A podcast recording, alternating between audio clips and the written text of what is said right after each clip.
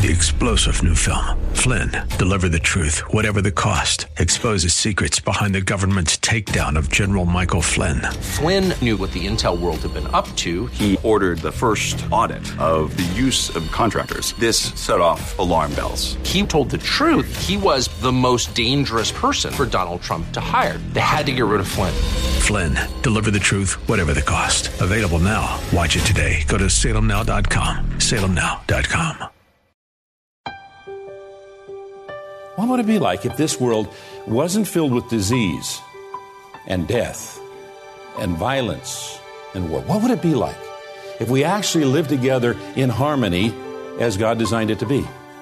What could we accomplish?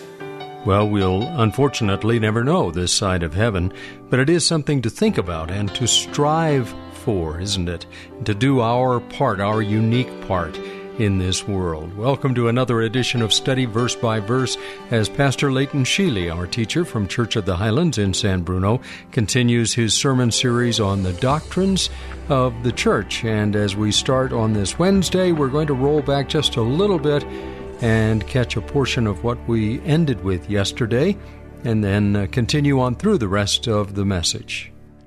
The acceptable sacrifice had to be perfect, it had to be complete, it had to be without fault, and Jesus Christ was the perfect man who gave himself in our place so that whoever believes in him should not perish, but have everlasting life. Only Christ's sinless life, his sacrificial death, and his bodily resurrection can bring us to God. The Apostle Paul wrote, "Therefore, if anyone is in Christ, he is a new creation. The old is gone, the new has come. All this is from God, who reconciled us to himself through Christ and gave us the ministry of reconciliation. That God was reconciling the world to himself in Christ, not counting men's sins against them. And he has committed to us the message of reconciliation. We are therefore Christ's ambassadors, as though God were making his appeal through us. We implore you, on Christ's behalf, be reconciled to God. God made him who had no sin to be sin for us, so that in him we might become the righteousness of God. God made him who had no sin to be sin for us." Christ's atoning death paid for our sins, but the process was not complete until he had utterly defeated death by being resurrected in the same body. And because Christ is the victor over death, all of humanity is going to uh, be resurrected and live either in heaven or hell. Romans four twenty-five says he was delivered over for our uh, to death for our sins and was raised to life for our justification. He was delivered over to death for our sins and was raised to life for our justification. Justification has sometimes been described as meaning just as if. Justification, just as if. Just as if we had never sinned. He was delivered over to death for our sins and was raised to life for our justification, just as if we had never sinned. In First Corinthians we read, "In fact, Christ has been raised from the dead, the first fruits of those who have fallen asleep." First fruits means there's more to come. "For as by man came death, by a man also came the resurrection of the dead. For as in Adam all die, so in Christ shall all be made alive." First Corinthians fifteen, verse twenty-two. So Christ died for our sins bodily. He was resurrected for our salvation bodily.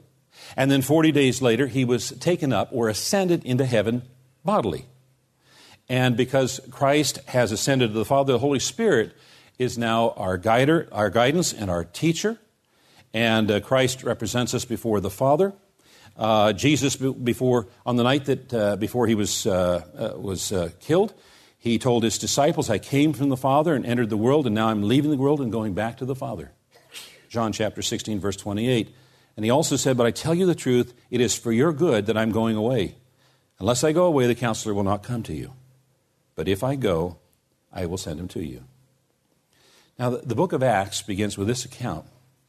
"In the first book, O Theophilus, I have dealt with all that Jesus began to do and teach until the day he was taken up," ascended, "after he had given commands through the Holy Spirit to the apostles whom he had chosen. He presented himself alive to them after his suffering by many proofs, appearing to them during forty days and speaking about the kingdom of God. And while staying with them, he ordered them not to depart from Jerusalem, but to wait for the promise of the Father, which he said, you heard from me. For John baptized with water, but you will be baptized with the Holy Spirit not many days from now. And when they come together, they asked him, Lord, will you at this time restore the kingdom to Israel? And he said to them, it's not for you to know the times or the season that the Father has fixed by his own authority.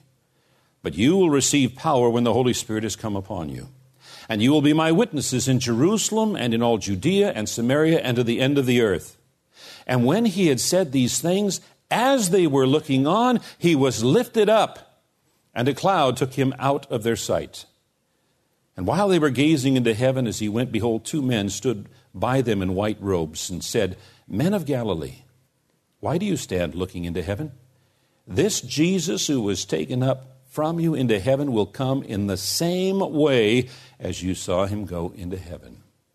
In the same way. The way in which Jesus ascended into heaven was designed to demonstrate the continuity between his existence in a physical body here and his continuing existence in heaven. And his ascension has allowed him to serve as our mediator or high priest before God. In God's presence, Jesus prays on our behalf continually, like a lawyer defending before a judge. The Apostle John wrote, My dear children, I write this to you so you will not sin. But if anyone does sin, we have one who speaks to the Father in our defense, Jesus Christ, the righteous one. Hebrews chapter seven. Now there have been many of those priests since death prevented them from continuing in office. But because Jesus lives forever, he has a permanent priesthood. Therefore, he is able to save completely those who come to God through him, because he always lives to intercede for them. Such a high priest meets our need, one who is holy and blameless, pure, set apart from sinners, exalted above the heavens. Unlike other high priests, he does not need to offer sacrifices day after day, first for his own sins and then for the sins of the people. He sacrificed for their sins once for all when he offered himself. So Christ has ascended into heaven, and he's interceding on our behalf, and he has promised to come again. Jesus left the world physically. He's going to return in the same manner. His return is the hope for this world, because when he returns, the dead in Christ are going to rise. They're going to receive their resurrected bodies. Those of us who happen to be alive at the time are going to have our bodies transformed into immortal bodies. His return is going to be visible to all. No one is going to miss it. He's going to come and establish his perfect and wonderful and eternal kingdom and be with us and live with us and us with him forever. Those who do not believe will be separated from God's goodness forever. Jesus said, do not let your hearts be troubled. Trust in God, trust also in me. In my Father's house are many rooms. If it were not so, I would have told you. I am going there to prepare a place for you. And if I go and prepare a place for you, I will come back and take you to be with me, that you also may be where I am. And you remember when last we met, we were reminded that God always keeps his purposes and always keeps his promises. This is his promise to us. Revelation twenty-one describes the new heaven and earth. It says, Then I saw a new heaven and a new earth, for the first heaven and the first earth had passed away, and there was no longer any sea. I saw the holy city, the new Jerusalem, coming down out of heaven from God, prepared as a bride beautifully dressed for her husband. And I heard a loud voice from the throne saying, Now the dwelling of God is with men, and he will live with them. They will be his people, and God himself will be with them and be their God. He will wipe away every tear from their eyes. There will be no more death, or mourning, or crying, or pain, for the old order of things has passed away. He who was seated on the throne said, I am making everything new. And then he said, Write this down, for these words are trustworthy and true. He said it to me. It is done. I am the Alpha and the Omega, the beginning and the end. To him who is thirsty, I will give to drink without cost from the spring of the water of life. He who overcomes will inherit all this, and I will be his God, and he will be my son. But the cowardly, the unbelieving, the vile, the murderers, the sexually immoral, those who practice magic arts, the idolaters, and all liars, their place will be in the fiery lake of burning sulfur. This is the second death. The description continues in Revelation twenty-two. Then the angel showed me the river of the water of life, as clear as crystal, flowing from the throne of God and of the Lamb, down the middle of the great street of the city. On each side of the river stood a tree of life, the tree of life bearing twelve crops of fruit, yielding its fruit every month. And the leaves of the tree are for the healing of the nations. No longer will there be any curse. The throne of God and of the Lamb will be in the city, and his servants will serve him. They will see his face, and his name will be on their foreheads. There will be no more night. They will not need the light of a lamp or the light of the sun, for the Lord God will give them light, and they will reign forever and ever. And they will reign forever and ever. Remember, Jesus said, I'm going to make all things new. And uh, new is described in the first two chapters of the Bible, Genesis one and two. And you remember what God said, let them have dominion, speaking of mankind? And how we lost that because of the decision. And they will reign forever and ever.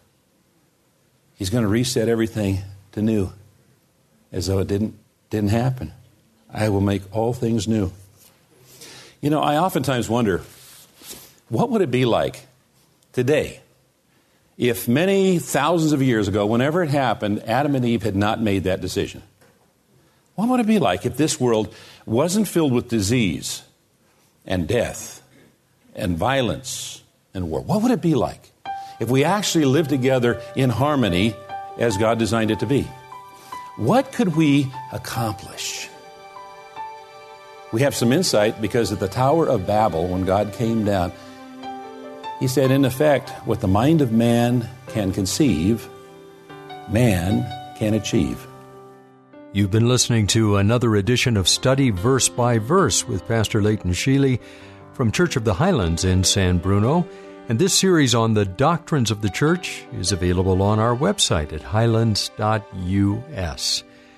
We've wrapped up today the fifth message in the series, and we'll start part six tomorrow. I hope you can join us. This is not the series Pastor Leighton is currently sharing with the congregation. You can find that information on the uh, church's website, again, highlands dot u s. And while there, you'll discover a number of ways you can enjoy further study into what the Bible has to say on a multitude of topics. And you can learn about all of the ministries for various age groups. That's highlands dot u s. Have a blessed rest of your day, and join us tomorrow at this same time for more Study Verse by Verse.